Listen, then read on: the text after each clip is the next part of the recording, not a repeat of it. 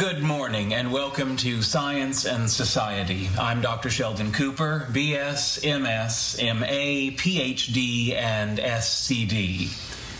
OMG, right? Perhaps that joke was a little too hippy dippy for this crowd.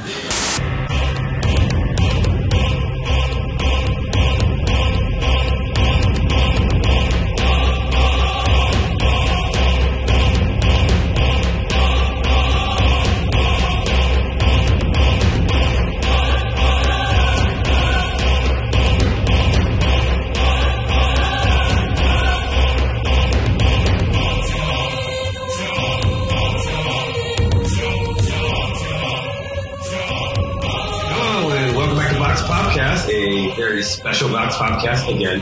I am Christopher Maverick, you can call me Mav, and I am in person here with Wayne and Katya and Hannah. Hey guys. Hey. This is the first time we've all been in the same room. the first, this is the first time most of us have met Hannah.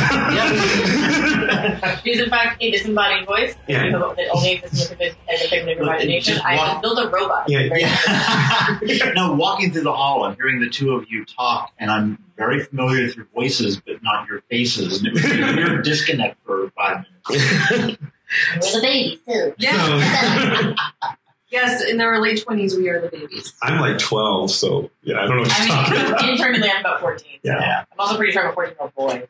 That's well, a I different think he podcast. embodies like five year old girls at the zoo with pandas, so. So we are currently sitting in my hotel room in DC at PCACA, the conference that we were preparing for not last week as you listen to this, but the last couple of weeks for you guys, but last week for us. And Mav, what is PCA Oh, I'm not doing that again. no, do it. PCACA is the Pop Culture Association, American Cultural Association joint conference that is held in a different place in the country, usually every year. And this year it's in DC, and we all happen to come here to present our papers, so we thought we'd record a live show with no specific topic idea. So instead, I'd like to welcome back our very first guest from the very first show before Katya or Hannah were here. Um, the very first episode of VoxPopcast was recorded 18 hours after the end of PCACA last year. and I flew back home, and John Dorowski, hey John, flew back home to his, and we literally, having just seen each other, was like, all right, call in, we'll record the first show then. So Yeah. that was, That's the last time you and I did an episode in the same room. No, because we had a couple, we had the live show. Oh, the last one I did, the live show. Yeah, yeah. Yeah. I thought, I thought about I'm it. wrong. Yeah. Did we only do one live show that you were on? I think so. Yeah, we did. Isn't that one with a disembodied head on? Yeah. Yeah, you were on the li- you were on that live show, though you weren't really in the room. That I don't know. so random chaos. So we have no specific topic, but We may have other guests, depending on who knocks on the door and comes with the, the invite we gave it there. yeah, yeah. So so this is just a random. Anything. do. Anything could happen. In fact, talk amongst yourself because Nicole just asked me what room number we're in. We're gonna have, literally have a show full of blooper reels. Great. No, no, no. I'm not cutting any of this Yeah, because this is just the way it'll be easier to edit if I don't bother. All right. Well, um, since I'm mad is gone, I can say that the good place is the great show. Now I can still hear you. And I agree. We'll talk about Okay, this. yeah. Well, okay, no. yeah. I have seen the first season. I think it is delightful television. It's very enjoyable. Why? Why is it the great show on Yes. TV? Oh, well, we're Do you mean like airing currently or like Yeah. on TV of all time? No, not Okay. of all time. Just I your life. just on, like on TV currently. Look, it is consistently well written. It makes philosophy sound fun. It's hard to make certain philosophers sound fun. It's just for a Peabody. Yeah, yeah. It, it's a sitcom based It on philosophy. it Who is- saw that? It isn't. It like it brings up really It's important basically like because it's lost but upbeat. I mean, in some ways, yes. It actually, I think, in some ways, it improves. And I hate to say this because Lost is my favorite TV show. It improves on the plot, plotting of Lost. I You think, know, I think we know why this come up with difference. I have seen every episode of Lost, but the last two because I basically lost interest at that Oh. point. and everything insane. yes, I know you bring it up. Because I don't, I don't. Okay, it's fine. I said the Lost is a well-crafted TV show. I still get bored easily. It's fine. you know, It's fine. I can't. I can't. hit- Okay, there's no button I can push to make it explode. Therefore, But No, literally. People ask me why I don't read certain novels, and I just go like, "Are there explosions in it?" And I'm like, "No." the ones you did There ask me if Jane the Virgin had explosions in it, and there, there had just been an episode that aired where there was a giant explosion. I was like, actually, yes. Don't watch it. It'll just make you mad. I'm, I'm not over it. explosion, but don't watch it. I'm, I'm not over it. I mean, like, it's great. It has it's a great representation. It tackles really tough issues in really smart Yeah. ways. Yes, but I'm so mad. And the good place. Because, yes, Tough issues in smart ways. and also, like, No, I think that's a great TV show. I Yeah, think, I- I think that your claim is just somewhat hyperbolic. I mean, I mean, yes, I, I'm always hyperbolic though, but, uh, which, I can confirm. which is entertaining. uh, for some of us, sometimes. Now we have a meta behind the scenes. Um, That's why she's on the show. After the first couple times she was on, Are you it's saying like, I'm boring, man? no, you're still here. I asked you before we even started. but, but like, I also think that like shows like The Good Place or Superstore, which airs alongside movies, or Brooklyn Nine Nine, are really important because there's a lot of Or like Riverdale. pessimistic, dark, grim, dark TV shows, and also like the world kind of sucks right now, like in a very immediate way. That like, I mean, it always has, but it's very apparent right now. So it's just nice to believe in things again without like shying away from tough subjects. Because The Good Place can do both. Wait, Bunny. I don't actually know if it's been funny. It can't be okay. Then, then you have to re- retract is the best show No. because There's been a panda that leaps across roofs. They're- they're- statement retracted. I agree now. On television. Which episode this? that I'm watching? It's, We don't tell but, you. I don't know, but the, I don't know what panda, the that's- exploded, so it's everything you love. Does it explode in a badass way though? I'm, I'm, I'm just gonna just go. God, Yeah. Magicians has bunnies regularly. Almost every episode of Magicians. What Bunnies. are they really coming out of hats? Uh, they're coming out of the sky because they use them to send messages. Like if you have, if, you, if you're a magician and you want to send a message to another magician, you whisper it to a bunny, and then the bunny teleports to the other magician, and then tells the person what you what, it- what you said. It's awesome.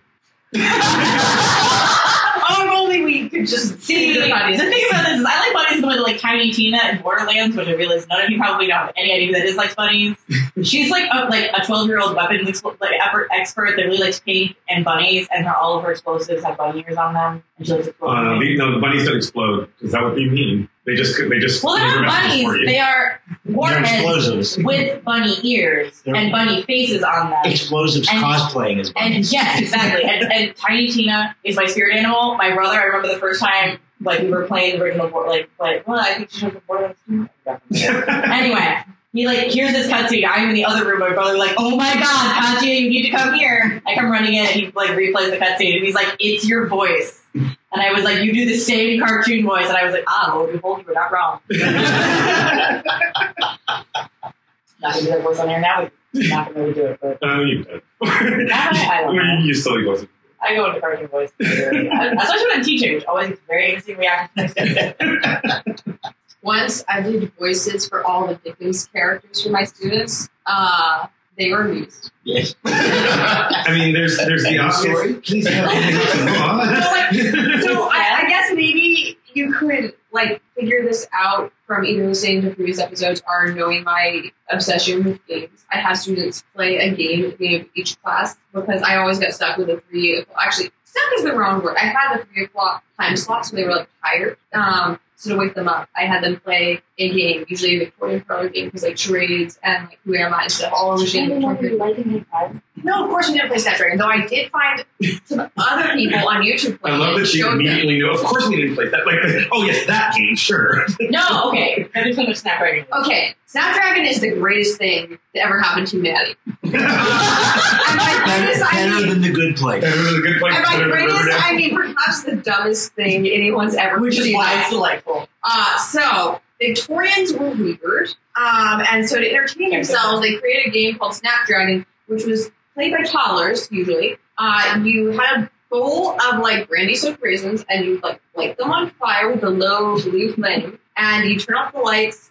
and you would just like try to like grab more than the other people, Yeah, you're Uh, pulling raisins out of a flaming goblet of brandy. just like. YouTube Snapdragon game, and you can just watch people try and recreate this and like burn themselves. Anyway, play for my students. Um, did not play that. She did not endanger her students with fire and or do property. Please do not. Yeah. no, I, I just, I just like change things like we because like you know, you're teaching Little Dorrit. Um, for those of you who don't know what Little Dorrit is, it's one of Dickens's uh, novels. It's about prisons and there's prisons specifically, and it's like 800 pages of the Oxford edition.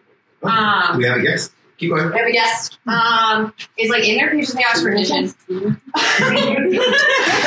there's a lot of. Suffice to say, there's a lot of characters. Oh, here we We are recording. Oh, It's fine. God, I'm like, it's, it's a free And that's fall. Um, in. Hi. Hi. Hi.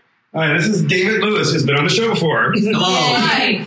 I'm Hannah. Yes, Hannah. Katya. Talk to- Katya. Okay. It's okay. He, he mispronounces it too, and I've known you now for seven years. Yeah, eight, I don't know. It's too, Even on the show. You're American. I know, I know. and I just don't care. Katya has D in it, my dude. Alright, uh, Okay, no, I'm just on air. My name is Katya. Katya. Katya with a T. Yes. I love math. Katya? I know. It's not Katya. It's not Katya. Kesha? Did you say Kesha? Yes. Oh God.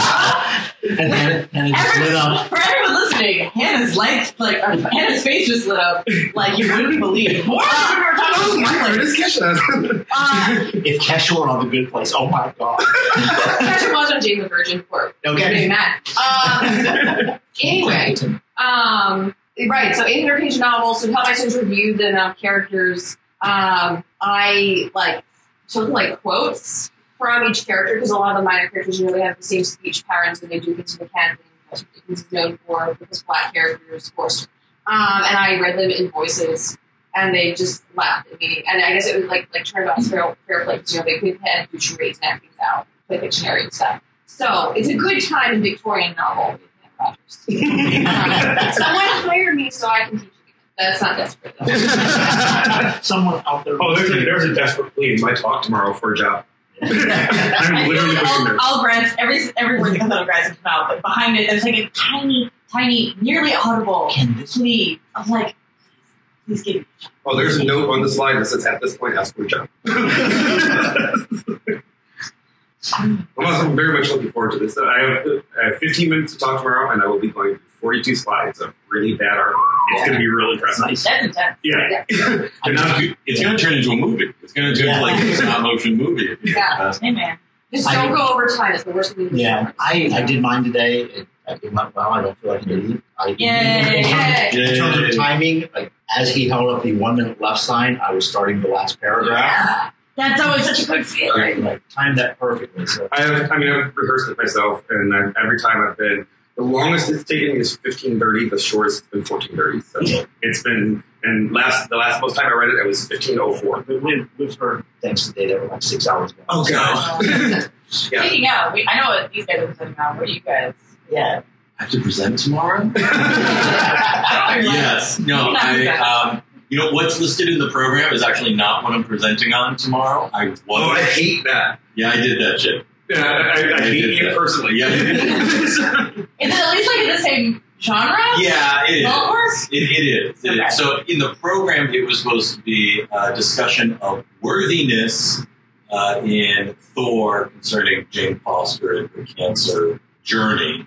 Uh, kind of switched around, dropped to the Thor part out entirely, and instead I'm going to be talking about how um, comics and graphic novels that are about cancer narratives of people going through cancer, fictional or non-fictional there's always, almost always, a, um, a diagnosis moment, like that moment of the doctor saying, "Sorry, Jim, uh, uh, carcinoma of your sphincter." Um, and what I've noticed with this is I'm going to bring in visual rhetoric from deafness comics Mhm.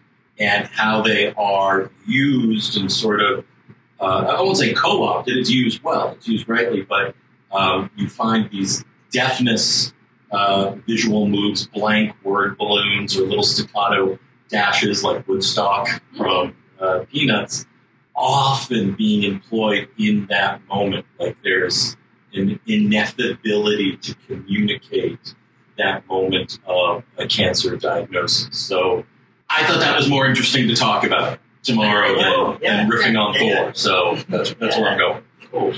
And John? And I uh, presented this morning, and I talked Yay. about uh, the Marvel Knights run of Black Panther, looking at trails of race and masculinity. Made it sound like way shorter. like it was more to Yeah, actually enjoyed it. Well, And you're like, uh, race and masculinity. Black Panthers about race. Hot take. totally a lot back somewhere else. No, I, I never was- really thought about that. No, no, Uh, we didn't. One of the- Get out. One of the key points is that it's not just. yeah, so one of the key points of this statement from the writing Chris Priest is uh, race is not a theme. It's not central to the stories he's telling. Um, but so like he's it's not uh, well it's one of his other points. Christopher Priest has not been shy about talking about his writing, uh, and so he's also said that this is not about Black Panther going to fight Klan Right. or uh, apartheid in South Africa. Yeah. This is you know he's a black character, so obviously race is going to be there, but it's not stories about race.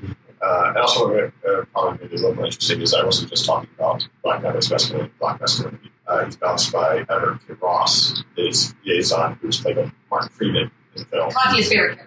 Yeah. So I was being sarcastic. I want to make that clear. I was talking about what was going on with white masculinity. Right. Wasn't he compared to Chandler from Friends? That was a direct inspiration for the character. Oh, right. Really? Yes. Uh, Could he be any more like Chandler? yeah, that was it. Uh, Or Chandler Max. Priest had been watching Friends, and he's like, uh, I want someone with that sort of tone. And there was another character that he drew with, from, I can't recall right now. But yes, uh, Chandler was an inspiration for Everett K. Ross. Scrawny little white guy who's just in the full body superhero. Yes. That's just not want to be there.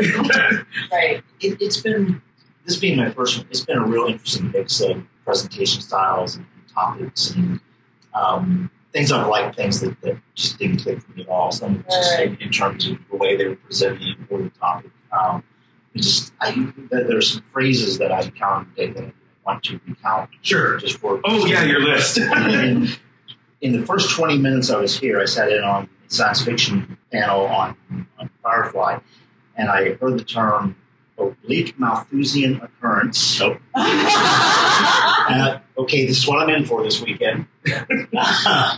My two other phrases came this morning in the, the sexuality uh, and superheroes panel we, we sat in on.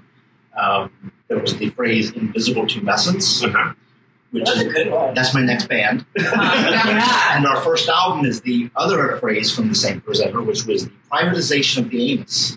Yes. Oh. Yes. So I just want to record those for posterity. Yeah, so you can go back and listen to them later. At least you're running like Wayne's, Wayne's hot list on the blog. So today, everyone I you present at the exact same time, and uh, before That's happening during your presentation tomorrow. uh, and everyone and I already promised um, one of our Duke friends that I would go to his panel, which was on and his paper was on Nathaniel Hawthorne's Young Goodman Brown and Iron Maiden. Um, And his take is very cool. yeah, it is. Um, you know, like uh, God, Lots of crossover between heavy metal and pop. yes, uh, which was part of his point. Um, there's an Iron Maiden song, his name I forgot, which shows you how quickly Was it the Love No, no, it's, it's a line inspired by the Robert Burns poem about beasts, something about the beast is coming. Did- I don't know. I, I don't know heavy metal society. I'm gonna, things, I'm so- gonna, Go look through the- I'm gonna look at the program So and just slouching get this right, and Mav just edit that things. That's not- He No, might edit it out. no, there's only one track. This is going to be a much harder show to edit. So don't just edit. Oh, well. just, just say. Sorry, guys. Uh, I love that someone's Then listening to the podcast should right now, shouting the answer. Yes. No, I know. Several, If, several of my friends. yeah, I was gonna say, like, if you know the answer, first of all, we, like, I believe Yeah. Anna and I just aged ourselves one, and then two, uh, who knows? And, well, yeah, you Yeah. could, okay, Let us the, know if you number, know. the number of the beast. Yeah. Oh. So, the, so So like the number of the beast, um, and Young Goodman Brown both side like the Robert Burns poem, um, as like um, actual like it's an actual inspiration. And uh, however, Mickey said that Young Goodman Brown actually has more in common with the Iron Maiden song, and we looked at what we can learn from both of those things, so everything together. Uh, so it was really cool, interesting. I learned a lot about metal and punk and the fact that they had rivalry, which you know, uh, which shows you how much Which I know about music. that's similar. which he which he made point Yeah. was similar to the two Hawthorne's rivalry with women for similar reasons. It was not just he had misogynist tendencies, which is a thing. However, a lot of it was also he basically at the time a lot of female authors were getting a lot more notoriety, more importantly, a lot more money than Hawthorne was for his writing. Uh, and Hawthorne had a little something. And he thought he was better, so he called him just. so I, I think the subcultures of music become much more contentious than a other subcultures. It's all the same. So. but yes, that happens.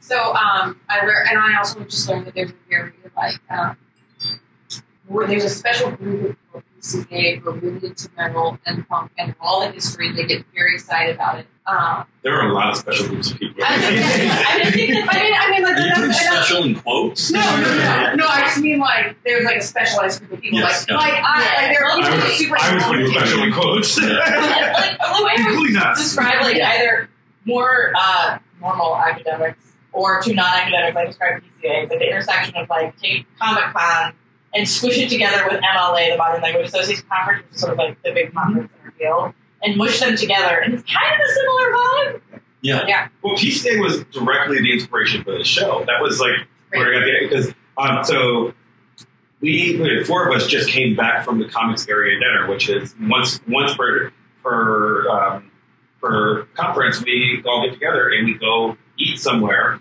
and it's just sort of more of the same discussion. Starts out you know, well, I like your paper on whatever, and then we're just arguing about Daredevil. You know, Right. it, it just evolves. But the entire point was, I find the conversations that we have at these shows, at these conferences, that are just sort of free form, not, not prepared papers, which I find interesting, but the free form Right. conversations of not just could Daredevil beat up Punisher, because that's boring to me, but I have these thoughts about Daredevil and Punisher. Like, so during lunch, Lee and I basically in our heads wrote this whole paper that we're going to work, work on, on like on, on like you know powerless superheroes Yeah. because that's just the kind of weird level of geekiness intersecting with academia that you get in this. I want to go, go to one thing Katya said, though, which was uh, Katya said, Yay. though, um, uh, which uh, I was going to tease about it for the next eight years. Um, which is there's there Why is not? a an academic conference that happens at the San Right. Diego Comic Con, Yeah, Yeah. the Comic Arts Conference, but even that has a different vibe right. than PCA I, I because sat in on some of that when I was Yeah. there. yeah. because you have Comic Con going on around it and and Right. suffusing it, so you don't get the same uh, post panel, Yeah. post coital, post panel uh, discussion that you might get here. So kind of- even that, It's also It just was- comics too. Yeah, it was definitely Yeah. weird though, because you're walking off the floor of Comic Con and all the madness into a room that had more of an academic vibe. yeah, It was like it was stepping into another world, and then you step back out, Disneyland again, and that was really very, Yeah. very And strange. most academic conferences, particularly when you're doing not here, but particularly when you're doing pop culture work Yeah. at most academic conferences, there's very much a how do I justify myself as a real scholar? I'm going to talk it, and we don't do that here because everyone here is doing something dumb. Like, like by definition, where you know, like there's no. I mean, I, I should say everyone because there actually are at PCA. There are. If I would, like, you'll, you'll find a panel on Jane Austen. You'll find a panel on on Freud or yeah. But it's all stuff that like wouldn't fit. Like I'm Yeah. presenting, I'm presenting on Sunday on like the theater of cruelty and Bioshock Infinite. right. There are there are some other conferences I could take that to, but like there's there's yeah there's a tolerance for sort of like putting Right. weird stuff together and seeing what I happens. don't. I don't. Yeah. So like, I proposed my paper's on Rob Liefeld, and when I proposed it, I was like, okay, we're going to be like, yeah, I want to hear that. Anywhere else in the world, I'd Right. be like, no, trust me, I have something serious to say Well, here. it's not just yeah. When you, when you Yeah. speak on Liefeld, will we be able to see your feet? And that, that is part of the talk. You, Oh, it, nice. it does come up. Okay. Uh, when going to a conference of any sort, you have to have your audience in mind. Uh, so, Yeah. prepare a paper, how much context do you have to give? How much preparation do you have to give the audience before you actually get to your topic? And I- even in the comics area, uh, where where you know most of us have read a lot of comics, sometimes you have to give con- enough context because there'll be some obscure uh, underground comic that only Me. published, only published yes, and so you have to explain more. we're, we're still the the only two people in the building who And so, but for a lot of stuff here, it's you know you want to talk about Rob Liefeld, you want to talk about uh, not just Black Panther, but the specific Black Panther book Yeah. uh, with this specific writer, and people will automatically understand what that is Mhm. Whereas if you're an MLA, you have to give a lot more context, explain, Yeah. not just justifying your study, but explaining what your study is.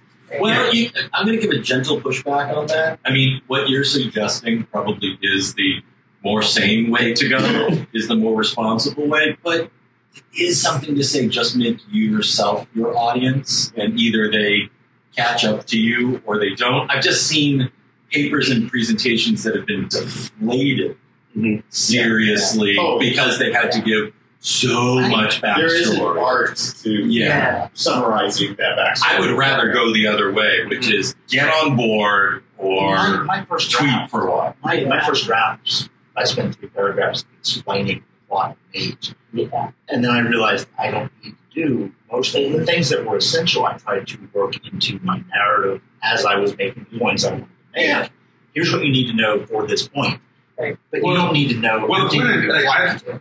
I went to I went to National MLA a couple, a couple of years ago, and I made it my business to catch every comic book panel. There were like six of them over four days. So I, I, it's way easier to do that than it is here. So I'm like, yeah, I'm going to hit all of them. And six panels, so four people per panel, 24 panels. 20 of those papers had.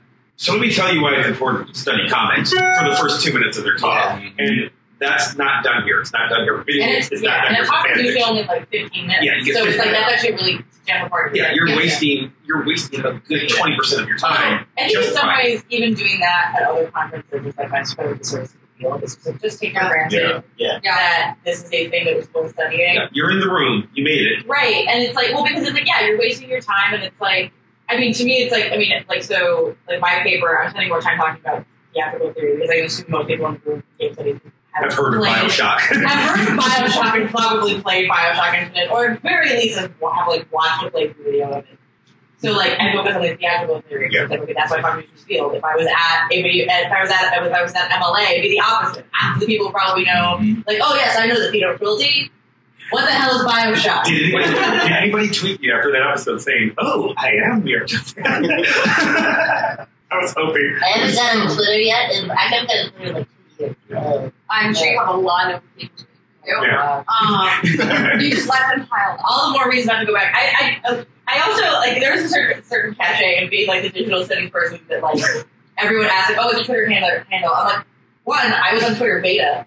I was on Twitter before there were hashtags. However, I because now hashtags are a thing. I believe that hashtags have ruined Twitter because they made it useful.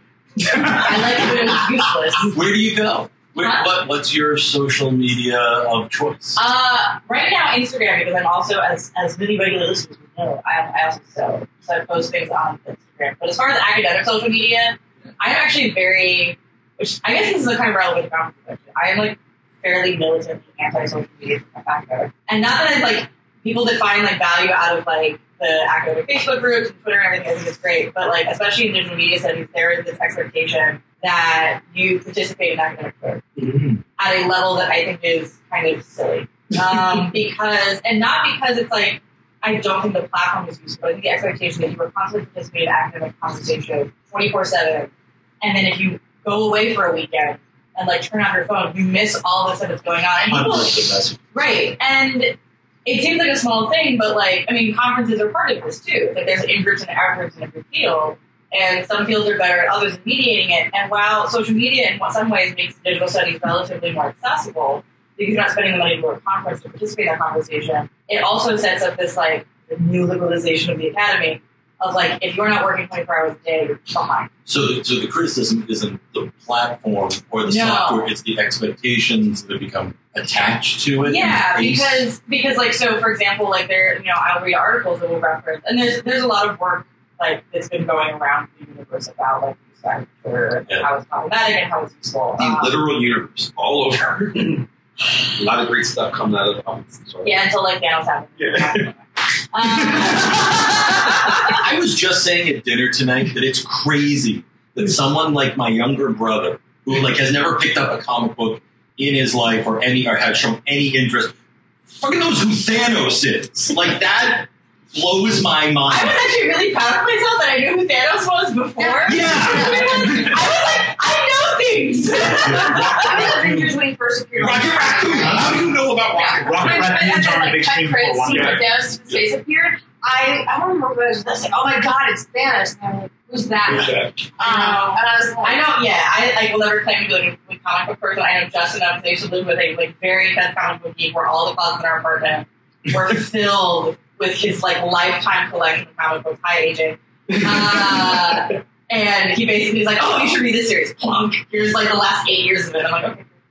But we took you so all around the universe that Thanos hasn't Yes. snapped. Yes. So half, half the articles are gone, half of them are still there, um, and half the articles are also gone. Um, no, I mean, and I know, I, like, I, yeah, I don't think there's anything inherently wrong with it, but I think, like, I mean, I think the academy in general has had this expectation, especially for junior academics and grad students, that they're not publishing constantly, participating in academic Twitter, like doing all this crazy stuff, and basically your entire life, if you're talking about this, like, if your entire life, 24 7, touch structured on academia, you are failing.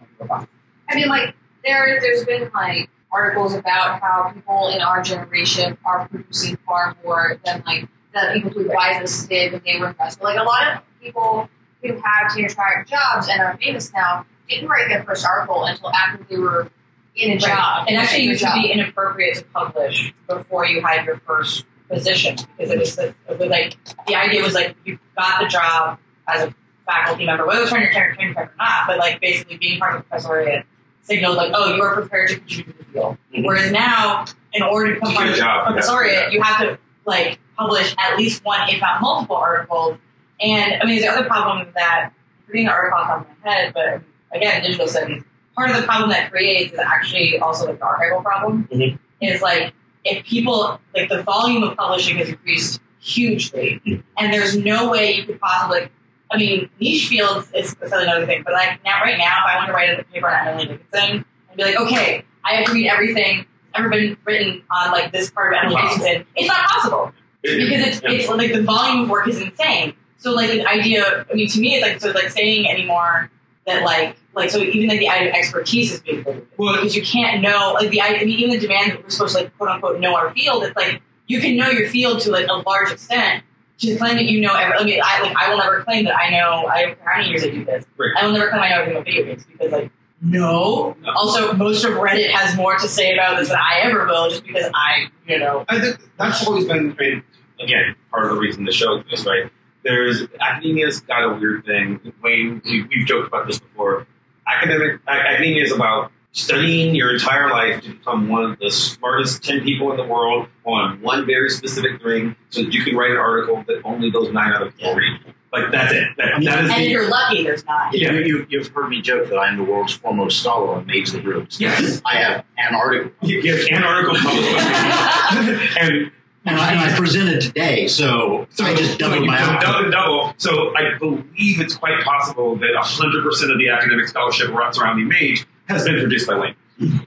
Almost certainly. so, so an upstart listener should start working on Yeah, Mage exactly. the Hero Defined. And you will well, actually, well, it depends Yeah. because depending on what your field is, you, it, it might be best for you to not focus on something like mage. It's minor. Yeah. Yeah. And Yeah, instead, like, like I wanted to write on Olive Schreiner, who is um, a South African Victorian writer, super cool. We started African farm. He's amazing. She's so good. Um, like, Well, it's not canonical. but it's, it, it, So I mean, moved. it, it, it's more canonical. I was told, like, you know, one of the the, voice that I hear big, the big way to make interventions in the field, uh, 18th century is to publish on someone like Samuel Richardson, Jane uh, Yeah. Austen. Which is one of the cool things about pop culture studies. Is like, like at least in all of these like sections of I've like presented a few sections of PCA. There, there's at least no section I've been involved in PCA that has that. Like No. people are excited when you come up with like you found some obscure weird thing and people are in fact about science fiction. Great. Yeah. You know, I think I might be the foremost scholar on good society because it's so new. I think I might be one of the few people Yeah. who's ever written about in an Yeah. academic context. I like, of course, do my Christian Google, and there's one person who wrote like a blog post. I need to um, check again. I can't remember about- about it actually published on Bioshock. It shocks me. Yeah, not a new video game. And like the original Bioshock is one of, one of the more written on video games. So like I don't understand. There, there are Mage fan sites. Somebody does a podcast specifically about that, Yeah. analyzing every issue. Right. But that's different than what I'm doing. And I mean, to your point, I mean, this is Undergrad admittedly- decided in a and admittedly, you know, I, Okay. I do this as as a sideline to. Like, I'm not trying to become a doctor in this. I, I want to teach more than I have, but I'm not publishing for those same reasons. I don't need to do the things. And you know, you and I have talked. I, I really believe in comics specifically. There's the canonical stuff that everybody talks about. I don't need to read any more Watchmen. Watchmen, yeah, we Right. talked about it on the other episode. Yeah. Watchmen, Maus, Persepolis, Dark Fun Knight, and Fun Home. Yeah, and Those and, and, Especially and- like English academics who have never read a comic book assign those books. Those and you have to books. yeah, They're right. basically nope. and in the meantime, I have read thousands of other comics in my life that are worth talking about. Right. and and that's kind of the niche I want to do, just because that's what I'm interested in. Right. That's what's Yeah. fun to me. And if nobody else is writing about maybe Jordan World or something like that, I want to do And that. frankly, that's like, I mean, I think that's also an useful field because, like, the way that stuff, that Yeah. stuff starts getting written about is if somebody else publishes on it. I mean, Yeah. one of the things that's, like, actually really challenging when I first started, I actually didn't go to another Google because I worked with Bioshock uh, section like this, this in a while. Like, it's really difficult to write on something that's never been written on before. Even if it's relatively recent, so there's not a lot of, like, history and like, context to it, it's like, it's still just sort of like, there's no one to respond to, so you're just making shit up. I've writing music articles for, for years for, for publication, local newspapers back home. There was a an Alice Cooper quote that I remembered. I couldn't figure out where I got it from. I was writing something else about him. I Googled to see if I could find it, and I did from an article I had written 15 years earlier. Yeah. I still have no idea where I got the quote initially. And like, also, I, I guess I, as a caveat to those us who work in a connected or traditional fields, you. um, well, so no, I mean the people who listen to the show, like there, there's good work being done that's like recovery or like in more like more minor authors, um, you know, than Charles Dickens. But it's, yeah, But- especially hard to do as a graduate student. I think that there's an idea that like, I mean, this happens in American studies too. It's like you're supposed to work on the canonical stuff before you to do anything interesting. And like, I mean, like some people like like the, a, a book in romanticism just came out Brown Romantics that like looks at non-traditional romantic authors because you know like in romanticism it's with like every other field. So they like have the big six like you know Blake or whatever, and then anybody else it's like nah. Um, Oh, okay. Sorry, I was trying to silently signal to Matt that I wanted a beer and it did not work. um, There's no. It's kind of a thing of beauty. Yeah, yeah.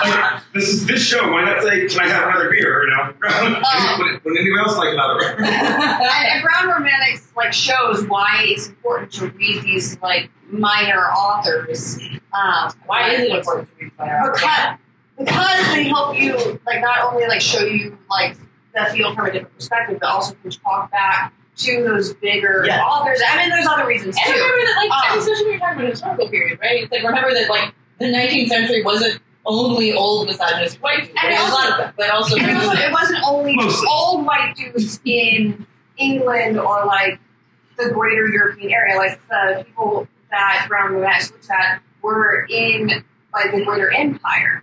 Um, so like, and there's like lots of like books um, and movements trying to like diversify more traditional fields like that. But Wayne, are you? Are, I want to sort of juxtapose these. Are you getting to do this more niche work from a safer position I know, absolutely. as compared absolutely. to the graduate Yeah. student or someone who's a junior scholar? Yeah, I know. that if they proceed into niche, niche work, um, does that limit their employability Yeah, process? Wayne's not getting fired from his comic book shop. Right, exactly. Yeah, I, yeah you're, you're absolutely He's right. firing I, yeah, I, I have the benefit of I can work on stuff I want to work on. Yeah. And if it doesn't get published, whatever. Right. Yeah. I mean, I sorry. No, I, and, but I, I think what, what you're saying, those those smaller works, those lesser known works, going back to Mage's thing we talked about, in the 1980s, so much of the story of what was happening in comics in the 1980s was the direct market and the explosion of small publishers. And Mage speaks to that far more than Watchmen does.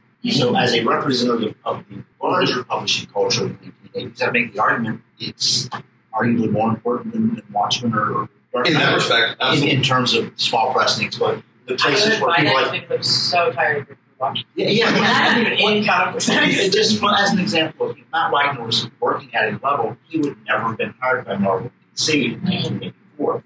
The direct market gave him the opportunity to self-publish something, and now he's been able to work for 35 years. Right? If the direct market had existed, he would never have had that. And it's the same argument people make about Steve and like indie. indie Yeah, yeah, yeah. And, and he's one example. And he's one of podcasting. many. yeah. fine. Well, I mean, even in the Victorian period, like there's all what's called slow print that's all about like smaller presses, like mm-hmm. publishing more radical political work that wouldn't fit in bigger places. Stuff like that. This is a thing I learned through lots of Google during master's program. Like, so basically, everyone's familiar with separate Wives. So the original version of like separate Wives was actually published in a Victorian ladies' journal in the fashion section by a woman. It's about like five pages long. I have a facsimile of it on my computer. It's brilliant. Well, let's just do a show about it. Right, great. Cool. Um, but I think, I mean, to go back to like what we were talking about about the security thing is, I think the cool thing about being a grad student, like, as I feel like we've probably mentioned multiple times, the market is horrible. Yes. Um, so like at some point, it doesn't really matter. I mean, the way I approach it is like, I mean, I also came to PhD. Like, I would like to be a professor at least for author. I love teaching. I love doing what I do. I am also my brain only works in certain ways, so I knew I was going to write a dissertation. I'm writing a dissertation on virtual reality that starts in the 1690s, so they would keep that. Um, You're writing a dissertation on virtual reality that starts in 1690. yeah, and Okay, first, just making sure I heard that right. yeah, yeah, yeah, and the first, three, the, the first three chapters all predate um, computers. Great, cool. Um, which is why I'm talking about. Well, which is actually why I'm talking about the theater of cruelty. So Antonin Artaud, uh, French theater uh, playwright person, um, in the in, like 1930s. Cool. Supposedly, I'm sure that there may be earlier terms of this because the history of virtual reality as an aesthetic concept goes back millennia. Um, but basically, he uses the term virtual reality for theater. So it's originally a theatrical concept. Actually, a lot of work, um, early work in virtual reality comes from theater scholars first. So virtual reality as like a newfangled thing is like actually kind of a misnomer.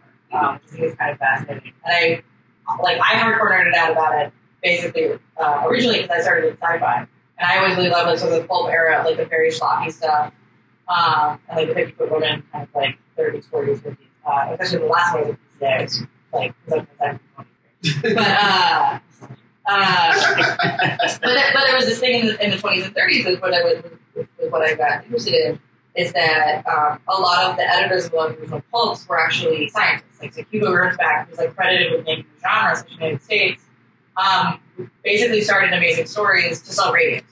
Like he had no literary credentials, no real interest in literary stuff. A lot of the other, like I believe, like one of the other editors for like a pulp was like Einstein's son-in-law or something like that. So a lot of them were actually like had graduate degrees in the sciences that were heading up pulps, and so it became this weird, like, like basically literary, like fantastic think tank for the sciences. And that was really fascinating because it was like a different use for liter- literature that had no interest in like aesthetic quality or like the literary as was traditionally construed, especially of like this is all happening at the same time as like high modernism, like very weird stuff going on there. And it was just basically a bunch of scientists going like, we can use fiction to invent weird things and then actually make it reality. Um, and I thought that was really cool. And then virtual reality, like I basically found out a lot of the theory of virtual reality is kind of the same thing. They're actually theorizing stuff that doesn't exist yet, which doesn't happen very often um, in academia because of other source materials and all that kind of stuff. So it's like, and there's been virtual reality work going on since basically the advent of digital editing, computers, and whatever. The first like VR system, arguably like 50. Um, but yeah, I just found that really fascinating. That you're theorizing something that was like happening as you were theorizing it. Um, and then I talk about witches. So. it makes sense. It does make sense. It makes as much sense as anything. Well, and that's why I love pop culture studies because it, it, it's it, honestly it makes as much sense as anything anybody else ever does. In literary studies in general, this is what we do is ultimately we're weird. We pretend that it's not because we have like a very small, effectively small canon of things where, well, this is some serious thing. But like, if you really think about the, the arguments that are made, they're all really, really bizarre and weird, and that's kind of the point. Yeah, and this whole I think is the most interesting. I think this is really that's one of the reasons that I think conference papers are kind of unique in a way because conference papers, because they're so short, they're often like you're seeing people's projects and their ideas unfolding kind of in real time. Right. Um, so you see a lot of people juxtaposing things that don't intuitively fit together, which is like I mean that's what I like to do in my work. Mhm. And it's my favorite thing to see other people's work. Is sort of like here are two things that make no sense. Let us put them together like a weird thing.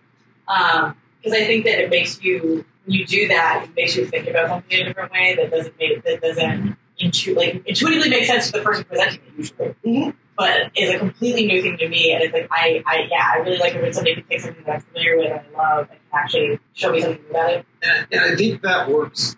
So just to push back a bit your earlier claim about no, you know, just saying on social media, I think it's a little easier. I don't know. I don't know podcasts, kind of social media and blogs, but like the things that like we can do a show and typically do with you know about 48 hours notice. Hey, do you want to do this this week? And and we just kind of work things out on Right. the air and real time conversations. And does it have the same academic rigor as my dissertation? No, No. but fine. I mean, at least it's it's it's where it's where ideas start from. And how many papers? Did, I've written several papers that started. This paper tomorrow, the Liefeld paper, started with a random thought I had on a blog Yeah. two years ago. And you, you'll remember, it was two years ago. I had a thought. I said something on Twitter, and then I was like, "Holy shit, let me figure that out." So I, I literally, I, I like scribbled some notes down, and then I came. It was it wasn't like a Wednesday, so I knew the store was going to be busy. It was like a Tuesday, the deadest day in comic books, and so I literally drove over to Wayne's store and all the guys who work there. Why are you here? It's like don't bother me. And I just sat down in the store and I started counting. I sat there with a notebook and I um, I coded. I, I came up with a coding system and I coded every single cover on the shelf to figure out. If, like, you'll see. I'm gonna make a comment about Golden, Golden Spirals tomorrow, and I wasn't sure if I was right or not. So I had to figure it out. I'm like, how can I get a sample of like 300 comic books? I know. And I just and I- so I spent like Our wall. yeah, I spent an hour just going through and noting, okay, this one uses Golden Spiral, two male characters, one female character.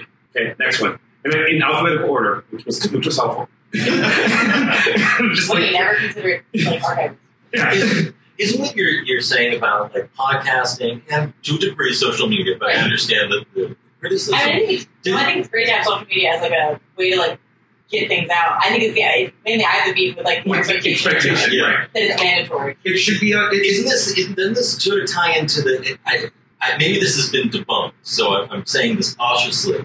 But the whole uh, mythology about how Frankenstein was written, that like Mary Shelley and Byron were all trapped in a. she got bored during the orgy. There is an episode of the No, that's the story. podcast Yes. where we discuss right. the origin of Frankenstein. Okay. This. But like, if they weren't in this space shooting, stuck shooting the shit and having an orgy, Mhm. um, we might not have gotten a work like Frankenstein. Well, like that, I think the whole point of a lot of novels, something like Dracula, actually kind of like the monster theme, is that like people don't produce things in a vacuum. Yeah, like, yeah, like you know, Dracula and Frankenstein both have like you know multiple stacked narratives, uh, though they're they're different ways. Um, and uh, uh, Dracula in particular, like talks about the importance of like keeping notes and keeping notes in different media and how eventually you can piece them together. Um, Hello, Mike Chambers is yelling at his. At his at his computer right now. I have stuff to say. And I mean, I mean, like we don't produce work in a vacuum because some of the stuff we do in our dissertations or articles or wherever we, we do on the show. Poppy and I have worked together. Um, even though our fields are very different, we read each other's Yeah, stuff. well, I mean, I gave them. And that's why, I mean, that's why we have, um, and- yes, we are. That's why we have like advisors to like tell us uh, if we're going in the right direction or not with our dissertation. Um, some are more hands-on than others. You know, my advisors were like, "No crazy idea? Yes, do it." They were just talking about how Pat and Ray Browne during the awards ceremony earlier today that, that uh, Ray Browne's most frequent response to people proposing new ideas to him was, "Why not?" Right. I mean, like, you know, Dickens and Samuel Richardson, and I mean, basically any author ever um, who, like, thought, like, would change Indians or, like, get feedback from people before it was published, which we've talked about on the show before. I think just in the arts in general, there's creative communities. Warhol's factor. You get a bunch of crazy people living together and doing things and talking to each other. You get different ideas than if you're just isolated alone. So yeah, at any given moment, in music, there are these teams. On Singer New York happened, you had these 12 bands who were all playing in the same bar every week.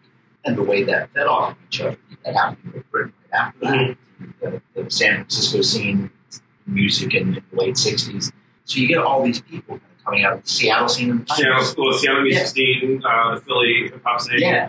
Um, the, the- well, the, lots of intentional genres happen that way. I mean, well, why do, why do um, why does the comic book the comic book industry as we know it exist because of literally six Jewish kids in two towns? Yeah, well, and- I mean, I, I mean, and, and several of them living within two blocks of each other. Yeah. like The- the- Shuster, Siegel, Kane, um, Finger. Um, and, and one in, in the late 30s, the Eisner Iger Studio, Will Eisner and Jerry, Jerry Yeah. Ryder. Like pretty much everybody who drew a comic book in the 1940s worked in that on studio. one The block. superhero I work on now Yeah. came out of that studio. Yeah. Yeah. And you had a room full of 30 people. This is what we were talking earlier. Right. We will all get together. We have a comic to produce by Monday. Yep. We will all Yeah. draw a page. Yes. Yeah. And, and, and, you know, a lot of just mediocre stuff came out of that or bad stuff or very rushed stuff.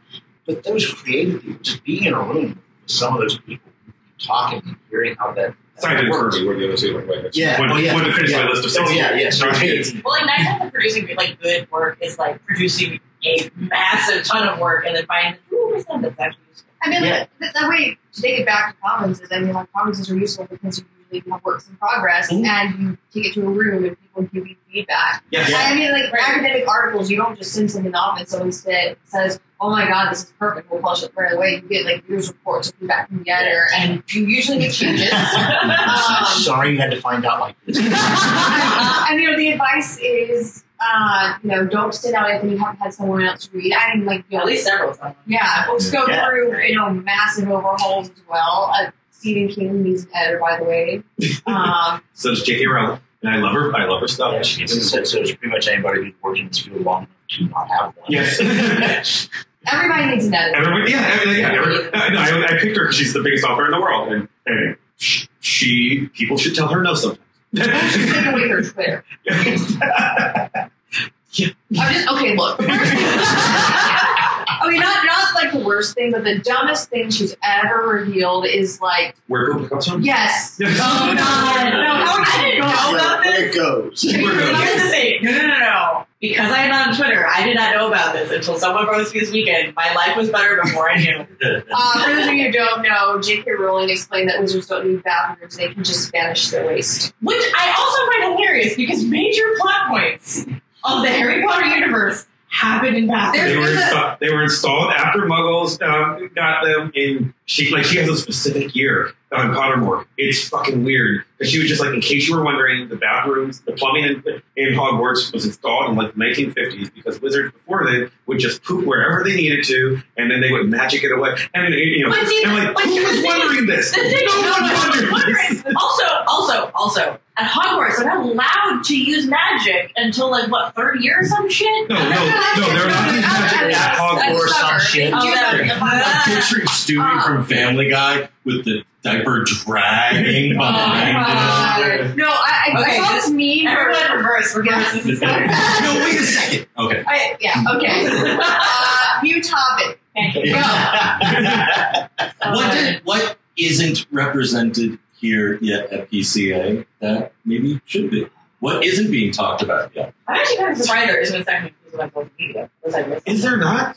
I don't think so. Wow. That's coming. You gotta be. Yeah. And it's weird because, like, well, no, I mean, a lot, a lot of. Uh, yeah, great. I will start. I will start a Yeah, second no, there's media being like, share of that. I- yeah, yeah. This is fine. Actually, no. I, this is the thing. I am. I think part of it is so. I was on Twitter like basically right after they started like, let, like allowing access to the public because one of my friends came to me like, "This is a crazy thing. Only twelve people are on it. It'll probably be dead within a year." It wasn't, and we got on it, but that was before because like hashtags didn't come out. At least they weren't available at the time that I signed on. Right, right. So it was literally like you know like the people like now that just spout random philosophical things about like sandwiches and like into the void. Nothing is searchable. Twitter is completely useless for networking. You can't use it for any professional purpose. You can't use it for news. You can't use it for anything because there's no way to find anything.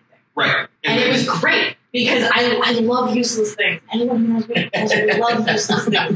Like anything that is like fabulous, complicated, weird, and useless, I love it so much. And like, yeah, the hashtag ruined Twitter for me. Like I think it's great. I think it's delightful. I just like no. I basically went I went abroad for like uh like a year and then hashtags happened while I was gone. I came back and. Because I didn't because I didn't have I didn't have a, like a data thing, so I wasn't on my phone like on my phone. all. Connie is a 97 year old man who wants you to get off her lawn. I mean, she has no, no, no, no, no. I'm a 97 year old woman with knitting needles and stab you with them. She knitted all the way up to the PCA. I car. get fidgety, and if I get fidgety, I don't want to get needles, I stab you. Weren't you dragging? No. we, were, we were in a car with five people. There were Okay. people to. I think it'd be really amazing if she was knitting and dragging. Yeah, I have to drive with my knees. Um, don't make any jokes about Badger. We almost said like four times on the way there. I gotta take it over. I said. Right. Does, does anyone do work on tattoo studies? Ooh. Interesting. Oh, actually, no. I was Uh, this would have been when were we in New Orleans? There was there was somebody did, did there was New Orleans PCA was five years ago, four years ago. something like that. I'm asking John, as you someone totally unmarked. You know, Right, I, no, but I remember know one that that's an presentation where somebody was talking about like really early American tattoos. Yeah. But it was like in the context of something else. I think it was actually in the context of a comic book. Like they're talking about like it was edited and everything. Basically, they're like, ah, this is visual. Yeah, it, I mean it's weird. I know there's no there's Popeye has that. Just Yeah. about to say that. There's no professional wrestling studies area. You'd think there would be, Yeah. but we typically like. So when I first started doing professional wrestling studies, I was uh-huh. doing it under the masculinities panel, which, as far as I can tell, doesn't exist in its own, its own thing anymore. Mm-hmm. Then we moved to. Then we. No. no, it's. I mean, because it's always a subset. PCA tries to build its panels, its panels, its areas around some specific media type. So you've got a comic area, you've got a game area, you've got fan fiction, you've got beer, you've got music. This year we have tarot and other methods of divination. Which, by the way, can I just say I love the fact that there's an entire panel. I know I've said this before, probably on like yoga in bars, and I like. I, I'm sure there's something. There's a lot to say about this and book. it's not a pin on Go Yoga next year. I'm gonna do this. Um, I, I mean, did you? Are you going to go, or did you? I did not go. I don't know when it is. I should check. Um, but I, I think it's like I, I think it's like a smaller panel. Um, but you know, well, I mean, there's like Well, yes, it has to be smaller. sometimes hitting the ones that are that you don't know anything about are just fascinating. Like a couple years ago, I went to uh, uh, Bethany, who's been on the show. Um, I met her at a at a panel on fanfic. It was the fanfic, and I just I knew nothing about fanfiction studies. Um, I've since done some quite a bit of research, which has been mentioned on the show before. But I just went because, frankly, her her paper topic sounded amazing. Her paper was called, I think I said when she was on the show, her paper was called um, If I Had a Clone, I Would Totally Fuck Her, Twincest and Orphan Black Fan Fiction. And I was just like, I'm in. I've got to know what this is about. And her paper was interesting, and I just became friends with her. But just listening to those people talk in those four papers, everybody was just fascinating, and they were nice, and everyone's everyone's just so happy that you're coming to hear their weird shit work, like which is just like we are, you know. Right. Because I'm like, I'm doing something really bizarre. Like, seriously, tomorrow I'm going to have a room of people listen to me try to explain why Rob Liefeld is an important statement on structuralist art. Oh, Yeah. and and and and uh, on the merger of structuralist art, gender studies, and um, and just art art theory in general. And I've got I'm going somewhere with it, but this is a really weird, bizarre idea. I'm giving Matt a, a loving and sympathetic look right now. This is and but where else can I do that, right? I mean, Right. Well, and I think that's also the interesting thing. I mean, like goat yoga fans aside, like uh, it's the one that exists. Maybe they kind of I find goat yoga. I live in a town where goat yoga is a frequent occurrence, so I'm baffled by it. And I grew up in a place where never mind. uh, it's very like I, I appreciate yoga. I appreciate baby goats. These are delightful things. You don't know why I want a baby yoga. so do the goats do yoga, or do you do They yoga are, with you're goats? doing yoga apparently, and the goats are wandering around. And like, I understand the appeal of both species that separately. I don't want to be like doing a yoga pose and have a goat like jump on my back. I think they do it sometimes jump on backs. Right. I have seen pictures of this. It's apparently a thing. Anyway, this aside, I am fascinated by like the endless ingenuity and ability of fake ability of people to make academic arguments about things that they think are impossible to make academic argument about. And this one of the like great things about conferences about PCA in particular is of like I I don't even know how I begin to write a ten page paper. I would love to see this go meta and there to be next year a panel on panels. Oh, I would love to do a panel. I would love to hear a paper on conferences. I have, I have, I have many bots. Professional, like I don't know, I I went have to conferences at ASICS, the American Studies. Let's, let's the next level. Sorry, great Next design. conference on conferences. Yeah, a conference on conferences. I would take that. So we've resolved nothing. At least you guys can resolve something. I'm leaving. Bye, Bye, Wayne. Okay, that's good to know. I got a metro to catch. I'm just trying to think of it. We believe in you. What's, What's the blind spot? Page. Aw. Yeah. So we resolved nothing. Wayne's gonna Wayne's gonna leave, and the rest of us are probably just gonna hang out and drink for a while and continue having conversations like this. But um, thank you Yeah. um, to John and Dave Nice for meeting out. you guys. Yeah. In person. Uh, real. don't you need to tell us where to find you? Yeah, Wayne, where can In the people find metro station. All right. Bye. yeah. And uh, John, Yeah, I, I go to uh, I don't have a media presence, so you can't find me. You, You can can find. found on the protagonist. You can occasionally find me on the Protagonist podcast, which I mentioned. You're, earlier. you're, you're relatively frequent guest there. Uh, yeah. You're Google. I feel No, you he's don't not. know the You're, host he really isn't. Well. He, he, he really isn't. You're more likely to find his brother thinking that someone Yes. just knows his name. so, Or uh, or my dad, who actually has the same name as my brother. oh, yeah. Dave, what about? I'm on. I'm sorry, Kathy. I'm on Twitter. I didn't set Um, people's names to be on Twitter. She has Twitter. I need to be I do seen. have one. It's- Yeah, we, ta- we tag her on like every episode, and she just doesn't know because she's not there. I'm uh, I'm ad Lewis on Twitter or uh, captionbox.net. Uh, okay. I don't even know what that is. Oh, it's a website. Alejandro Hannah, what about you? Uh, you can find me on Twitter at Hannah Lee Rogers. And uh, what have I been tweeting about recently? Oh, uh, tax day. Oh, Oh god. And the fact that I did not properly organize my files when I was younger and I'm paying for it now. Uh, so organize your files. I've been having fights over whether Game of Thrones is or is not Islamic on Twitter. oh. Oh, okay. I was like, right now? What is right now? Tax is done, and then yeah. Oh boy. Uh, and you can find me as always uh, at just that at just that nerd kid. Actually, on Twitter is also my Twitter handle. Probably won't see you replying to me. Uh, and on Instagram, and I do occasionally post about nerd things on Instagram, although less frequently. than Matt would like. Although I did do a shout out to Mav, who was giving me shit that apparently I don't post as many like in progress sewing photos. So Yeah, it was cool. It was, I, video, I it was put a video. video It was of awesome. marking a dart, and anyone who sews knows how boring that is. I it was fascinating. Great. You can find me on Twitter at Chris Maverick. You can find the show on Twitter at VoxPopcast. You can follow my blog at www.chrismaverick.com or show's blog at www.voxpopcast.com, where you will find out about the next exciting topic, which we have not picked yet, but will probably come up.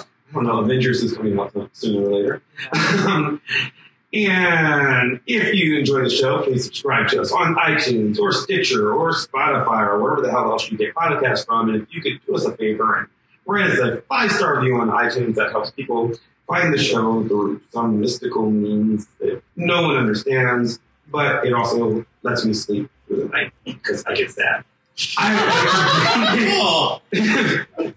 would like to thank you at home for listening. I'd like to thank all of my co-hosts for doing the show with me for the last year and two weeks. Um, It's you know it's weirdly a year, but like you know, Time is hard. It's fine. Temporality. Time is a construct. Oh god. And I'd like to thank Maximilian of Thought Music for playing our epic theme song, which is playing us out ever so epically as we end the show. Once again, thank you for listening. We will see you next time. Bye.